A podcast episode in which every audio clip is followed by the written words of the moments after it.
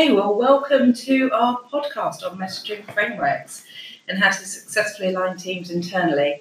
Um, before I talk about what a messaging framework is, I would be absolutely delighted to welcome our panelists today. Uh, Marcus Missen, um, Executive Director of Fund Comms at WaterAid, uh, Petra Ingram, CEO at Brooke, and Alison Wallace, um, CEO at SOS Children's Villages. So, welcome to you Thank you. three. Thank you. Welcome. Now, you may be wondering why we chose frameworks, messaging frameworks, as a topic for this podcast. Well, our observations have been um, over time that all charities want to make sure their fund comms are as effective as possible, um, but we're also seeing really competing communications going out to supporters, which is sometimes driven by kind of conflicts and objectives amongst the teams. So the consequences are that there's sometimes confusion for supporters, inefficiency, and quite frankly, demotivated teams. Therefore, charities are increasingly looking to create messaging frameworks that that really simplify that message to supporters and create one voice for the organisation. Um, and it also allows the teams to internally get on with their jobs and feel empowered.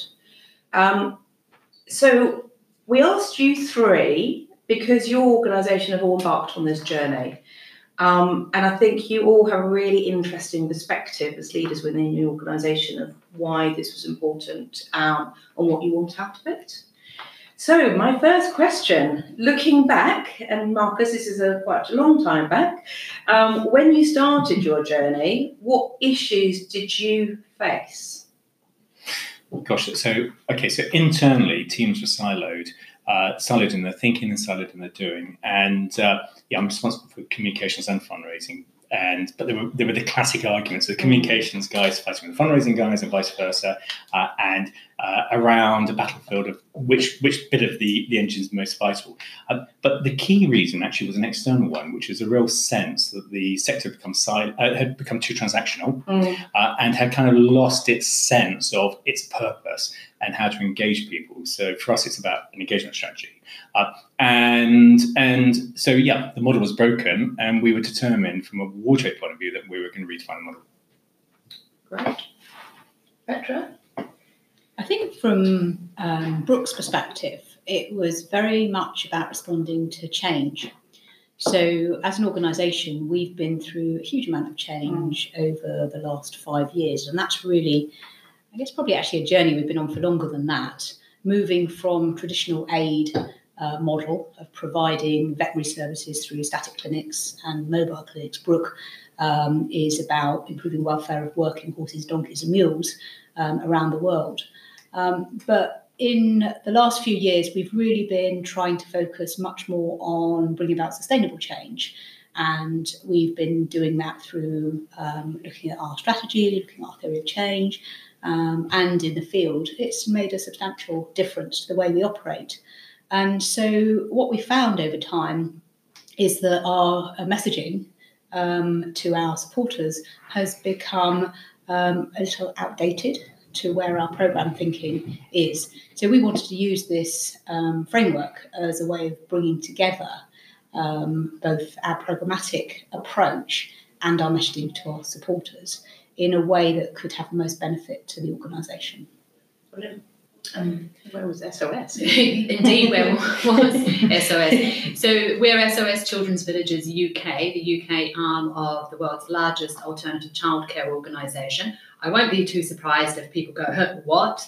Uh, both around this table and indeed uh, listening to the podcast. Almost zero brand recognition, uh, very little in the way of positioning or clarity around who we are and what we stand for um, here in the UK vis a vis work uh, delivered overseas. So that, to begin with, a pretty fundamental. Well, who are we, and how we do, how do we present ourselves, and to whom? Uh, but also a huge amount of changeover in the staff teams. A huge, brand new fundraising director, brand new communications director. Their team still being recruited and brought into the organisation, and it really was almost kind of like a, a startup kind of approach. We have to be thinking right from the get go. Who is it that we want to talk to? What is it we want them to think about who we are? What action do we want them to take? uh, based on that. And we had, in a sense, a complete blank sheet and everything to play for. Great. Um, and how important was it for you guys to um, listen to your supporters in that journey? So I kick off with that. Um, absolutely fundamental. Um, you know, we went through a massive consultation process um, internally, but equally, we talked to a lot of our supporters um, and people that mirrored our supporters as well to give us the best possible chance of finding a framework that resonated with everybody. Um, and it was a, a, a process of kind of opening up your thinking and then really closing down your thinking Mm. to what we ended up with on the framework. So for me, it was a pivotal part of the process. I mean, all good fundraising communications has to start, doesn't it, with an understanding of who it is you're talking to and, what's going to inspire them. Uh, for us at SOS UK, we had none of that data or that information to hand. So we again coming back to the idea of a, a blank sheet, we needed to find ways to find out who it was we should be talking to and what the key messages were going to be. And I, I suspect, in common with many other organisations, we don't tend to have a staff base reflective of the kinds of people who have been giving to us. So you have to be really careful not to go, well, I wouldn't like to hear that, or that's not the way that I like to be approached. You mm. just have to, well, what is it that the people we want to join our organisation support us? What do they want to hear, and how do they like to be approached? So it's absolutely fundamental with your support to start thinking about who might be the audiences. Okay, those are the kinds of audiences, what what bits of their lives and their um, uh, ways of being with their families might be something we could look at. How then do we talk about those aspects of their lives? We would never, I think, have gone through quite such a rigorous process unless we'd sat down right at the beginning and thought through who those audiences were going to be. It- It's um, surprising listening to Alison and Petra. I mean, there's so many similarities uh, in terms of our experience. The uh, um, and and the approach we take to this is it's not about fundraising communications; it's about communications. Um, and actually, yes, you know, uh, we are one of the reasons we're here is to raise money, but it's not the only reason we're here.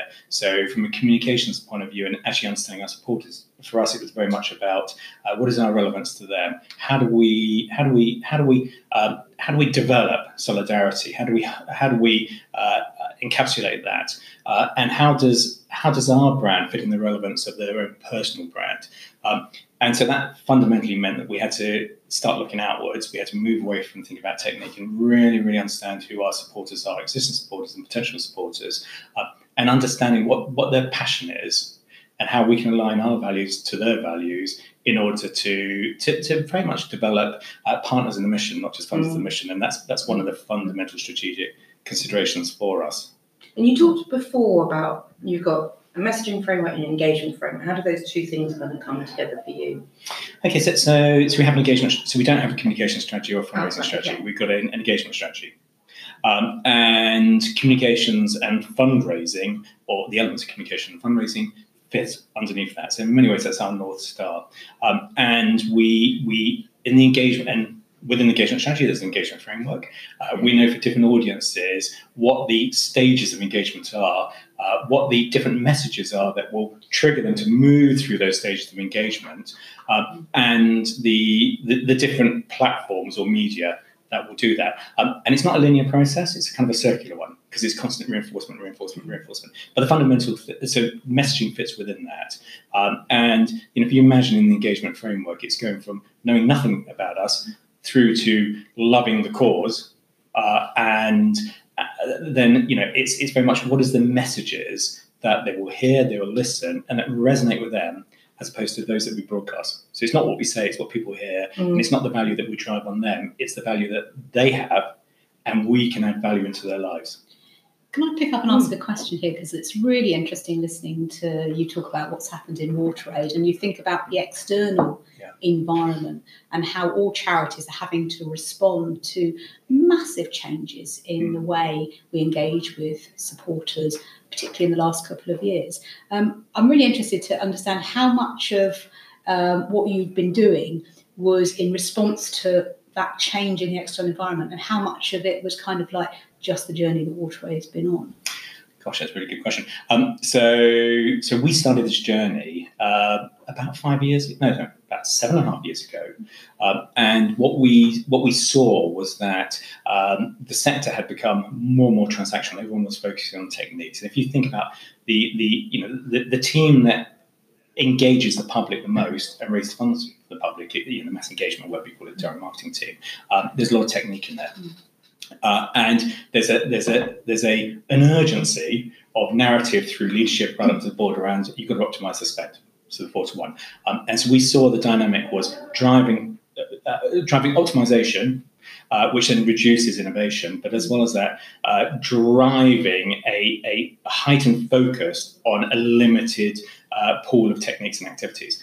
Um, and we, and also we felt that yes, we saw that society was changing, and we felt that there was a willful blindness within our sector because people are trying to long tail something that hasn't really innovated for a very, very long time.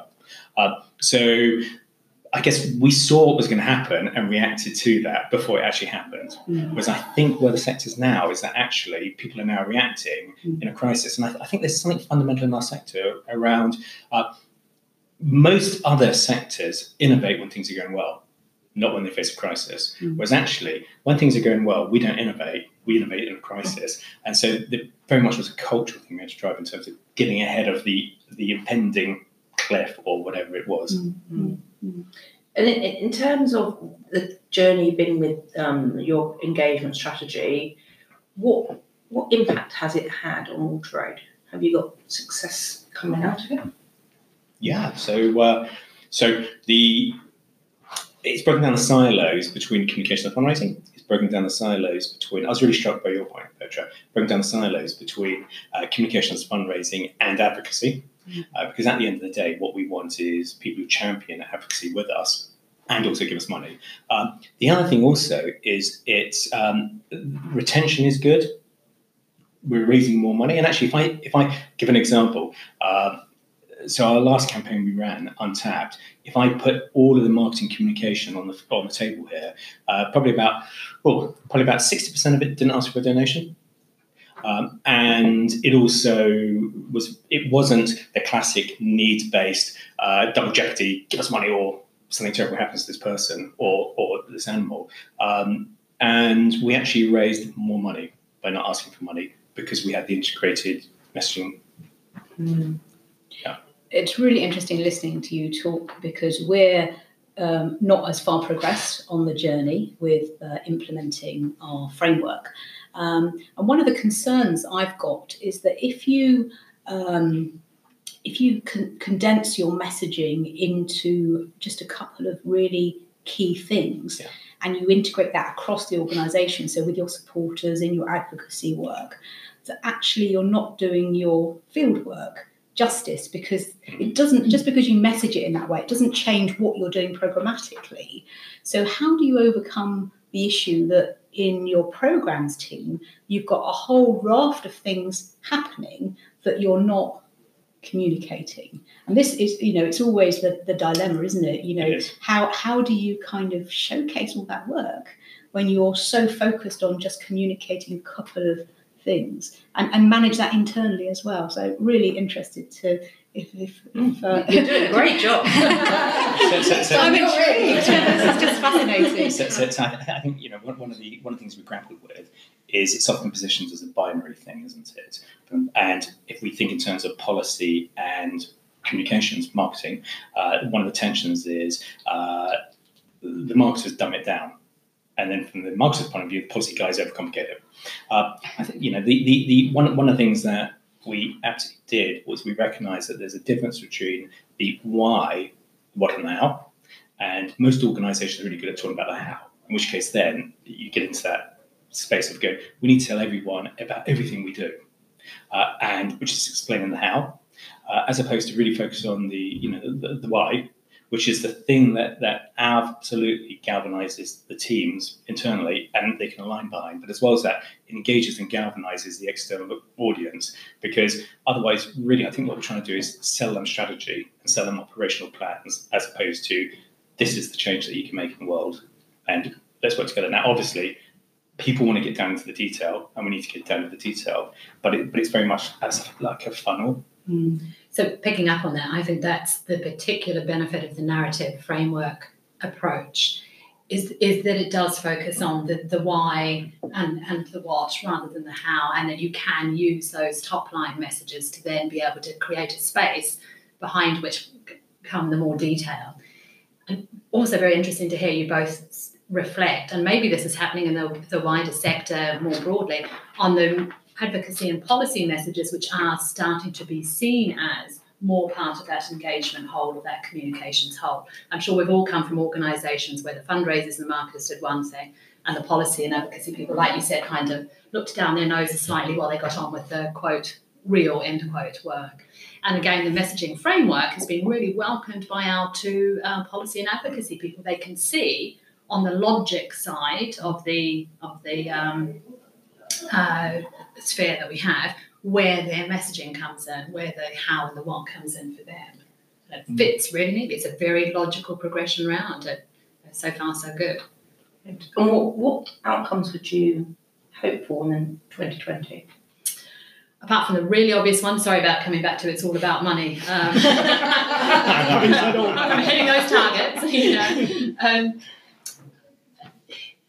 Some external ones, certainly, that, that is creating a brand positioning for our different audiences that is going to resonate. Uh, for an organisation that has really low brand profile and has some pretty stiff competition around child development and child rights, uh, particularly overseas. So, so we've created that, and that we all understand it and can evaluate the communications we put out against against that positioning we're trying to hold. And secondly, internally, that we are all brought into it. We're a relatively small organisation, especially compared to my colleagues. So the advocacy two people do right next to the, the fundraising five people and so on but that again they see themselves as part of a coherent engagement. I really like that word. Mm. Have a coherent engagement whole about inviting people in to do good work on behalf of children. And again, like you say, matching matching those values. I don't think my organisation has had it, even though it's been relatively small in the past. And certainly, I've come from organisations where they're so large that it, it really has been a, a, a cultural shift actually that's required uh, to get things to integrate like mm. that. I think from Brooke's perspective, because we've been through quite a lot of change, um, we've really kind of coalesced around what we're trying to achieve and our mission. And actually, um, I think we've got quite a lot of internal cohesiveness. Um, one of the things that excites me about the framework, and I think picking up on something that's happened in WaterAid, is that actually your communication is not just about raising money. Um, it's about engaging people. And one of the big challenges I think we have in the sector at the moment is recruiting your donors. Um, and I think if you've got that messaging framework that's really clear um, and it's consistent across the organisation, then I'm hoping we'll see if uh, if it uh, transpires that it will give us the ability to bring more people into, and we call it kind of like the Brooke family. And you may come in through um, community engagement, you may come in through um, just sharing information with um, your friends, taking part in one of our events, um, and ultimately, one hopes that you feel committed enough to the charity to to, to, to begin the, the journey of, of, of financially supporting, um, but actually allowing us to bring more people into kind of the cause and, and, what we're trying to do. So, you know, whether we can do that in 2020, that might be a bit ambitious, but I think over time, I'd really like to see us being having the confidence to go out to people and not measuring our success based on just a financial mm. um, uh, uh, donation, but much more about actually how can people engage with us? How can they become passionate about what we're doing, share our values, join our cause, mm. and ultimately um, stay with us for a period of time. And I think in the sector at the moment, it's I think it's really timely. And I'm very excited that we're kind of in that place now. We have this messaging framework and we can use it in that way.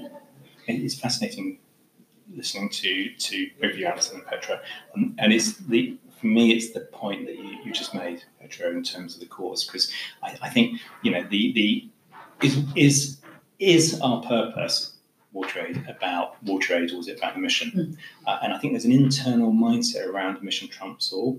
And actually, what we want is partners in the mission, not just people supporting WaterAid, because WaterAid is an organization um, and the organization is about the mission. So, yeah, I would love to. And it won't be 2020, but the future, to many ways, turn WaterAid inside out for it to, for there to be a network of, of people, organizations, companies driving for the change, which is the mission. Mm-hmm. Um, and that will then push us into a place where you know we're, we're galvanizing, facilitating, uh, championing their personal causes uh, in order to, to, drive that that mission, um, and uh, which which might be a stretch too far. I don't know, but if we have that that that belief internally, I think you know we can really start uh, taking things forward uh, in a very different way.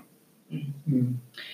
In terms of developing a framework, there seems to be there's one part in, in creating what is in a way a theoretical kind of piece of work, but then the trick is operationalizing it. Um, Marcus, again, it's like any tips on how to do this well, and was there anything that you remember back having challenges with? Yeah, and it's very much uh, the point Alison made, which is um, so so we, we realized pretty early on that you know we could we could write loads of documents, we could do loads of frameworks, we could do loads of pictures, we could do loads of things, uh, but the biggest challenge was culture, um, and and it was twofold because the fact that we were making the shift when things were going well uh, was it, you know one of the challenges was galvanizing people and galvanizing people around a sense of momentum and a belief that things needed to change. Uh, so that was as much an internal marketing thing as it was putting in place frameworks and those sort of things. Uh, and um, and I think you know one of one of the struggles is that as our se- you know our sector we, we we we hate failure. You know everything's got to succeed. Uh, and if you're going to innovate, not optimize, then you've got to accept that things will go wrong. Uh, and that was one of the challenges. And and we uh, earlier on we were saying to people take risks, but actually, what does risk look like? know, what does risk look like? I don't know it's one of those terms. Take risk, be brave. I don't know what brave and risk looks like, and I think a lot of people are probably going, "But I am being really, really brave and taking a risk because that was their own against their own personal, you know, compass on that." Uh, so for us, yeah, it's around creating momentum for change. It's creating a belief and understanding that change had to happen, and then very much about unleashing our talent and engaging them in, okay, how do we make change? How do we make the shift? So they were part of the journey, part of the drive, um, and I think that's that's the key bit because then you start shifting the belief in the culture. Mm. It's really interesting, Marcus, because at Brooke we're not as far down the journey as you, and we're just beginning to think about that implementation um, approach. But one of the first things we've done, because I think culture is so vital in making this work, is that we actually engaged our trustees in the framework. So we had a, a, dedicated session at a recent away day uh, where we shared the process, we shared the thinking, and it was actually fascinating to, um, as Janine, you'll remember, to engage with the trustees and kind of respond to some of the questions that they were coming up with um, on the journey we'd been to that point. Um, and I'm totally confident that at the end of the session, they were so much more informed about where we are. Um, so that as we then push forward with being brave, taking risks, something which trustees, you know, traditionally are not comfortable with doing, um, but we can um, we can do that in the confidence that they understand where we're coming from and what opportunities this represents to uh, to, to, to, the charity. Yeah. Um, I'm not sure, Alison, if you've had a similar uh, situation. We're in a, a very different position, I think, because it's such a new team and relatively small we've almost been able to do that culture change as we brought people into the organisation. So, you know, you start with your leadership team and then we've recruited people in who want to grow in their roles, who want to grow in the organisation, who want to grow the organisation, who want to do things differently, want to contribute very directly to the impact of the organisation and its beneficiaries. So we haven't had quite, I think, some of those, those issues.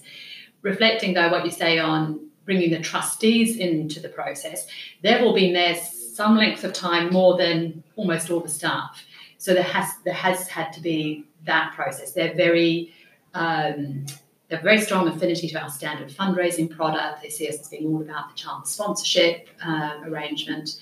So the way that we've gone about that, and Kevin and Janine have been enormously um, uh, supportive in helping us to do this, is actually involve a couple of the trustees in the creative process. Uh, quite detailed, long periods of time, not getting all 10 of them together to to talk out what's going to happen to child sponsorship, but rather get the two to come in and contribute and road test and stress test and so on. And that's been an important part, I think, of, of what we've had to do as well. And I, I love that, that approach because there is something in there about people deconstructing what people think is the right way of doing it because they've always done it that way, uh, because everyone wants to do the right thing, um, and then reconstructing a whole new way. And I think there's a deliberateness Mhm. around recognizing that you know you can train people, but then there's the elasticity of change. They go back to the day job of doing the thing they've always been rewarded for doing really, really well. So there's a deliberateness of deconstructing. And I think involving people, you know, we, we talked um, before about the kind of the consultation process you went through in developing the framework. You know, one of the um, highlights for me through that process is involving people that are in the field collecting the case study information. Um, and you know, it's it's a bit embarrassing if you think that maybe in the past they might have collected a number of case studies that never actually made it to um, you know the, the outside world and the effort that goes into that um, with a very clear framework.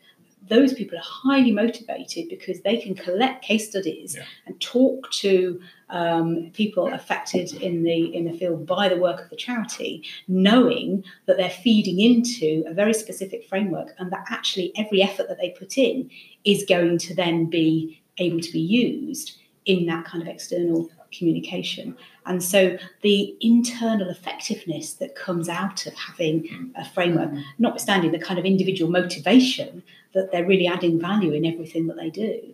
Um, which is so important, I think, in charities in terms of, you know, we all have limited funds, so we all want to ensure that everything that everybody does is of value to the charity. Um, and so that's, I think, going to be really helpful for us going forward. Um, and as we're under pressure on costs and, you know, um, having to look at how we allocate our resources, that we can be confident we're getting the best possible value out of resources that we have. And that, that's brilliant because I, I think one of the tensions we have as a sector is uh, it's all about fundraising, and fundraising is a locked shop, and, and everything's sucked into support fundraising versus actually what you've done is democratized the fact that it's everyone supporting it and it's everyone's driving the, the end delivery, however you define it, the objectives, um, which, is fantastic. That, that's so important, isn't it, for recruiting and retaining your staff, for getting the maximum value for the cause from them, is that it's everybody's responsibility and part of their roles to think about how do we get more people to engage with us to achieve to achieve the mission. That's everybody's kind of responsibility. You don't haul the fundraising director into the board meeting to say, you know, why hasn't X, Y, Z response rate been achieved? Well, not yet, anyway.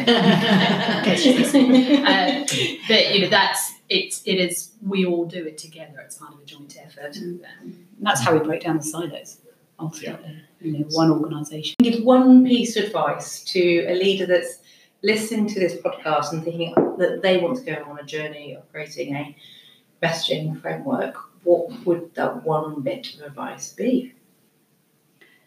Okay, let me kick off. I would say don't underestimate the time that you need to develop the framework, particularly internal engagement, because ultimately the value that you'll get out of it is directly proportional, in my opinion, to the effort that's put in. Um, and if you try and do this around the, the SLT table or with trustees um, and then impose it on your teams, it won't go anywhere. So it has to be an, a fully consultative process. Am I now two bits? Or sorry, sorry. Read Yeah, it. yeah. Two bits. I said the first thing is to listen, really listen with the support of the people that you're working with to what is coming back. Um, I found that particularly difficult, and I think a couple of my team did as well. We were convinced certain things weren't going to fit and weren't going to match, and were too traditional, and this is what we wanted to do. And we had to put that to one side and listen to what uh, supporters and potential supporters were, were telling us. Uh, the second thing um, is, is in, to some extent to kind of keep the faith because there is that moment where it's just you've listened to too much. and as my dissertation supervisor said to me a long time ago, stop reading and start writing. And you've got you've got at some point, you know, bring that together and kind of have confidence that it will come together into something and start to make some decisions for the way forward.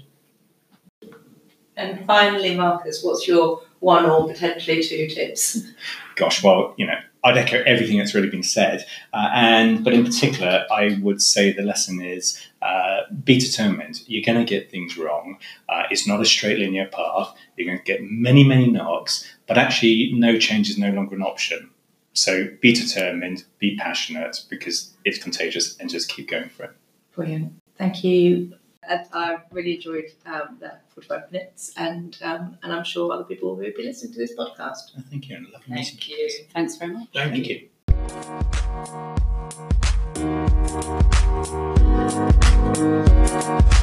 you.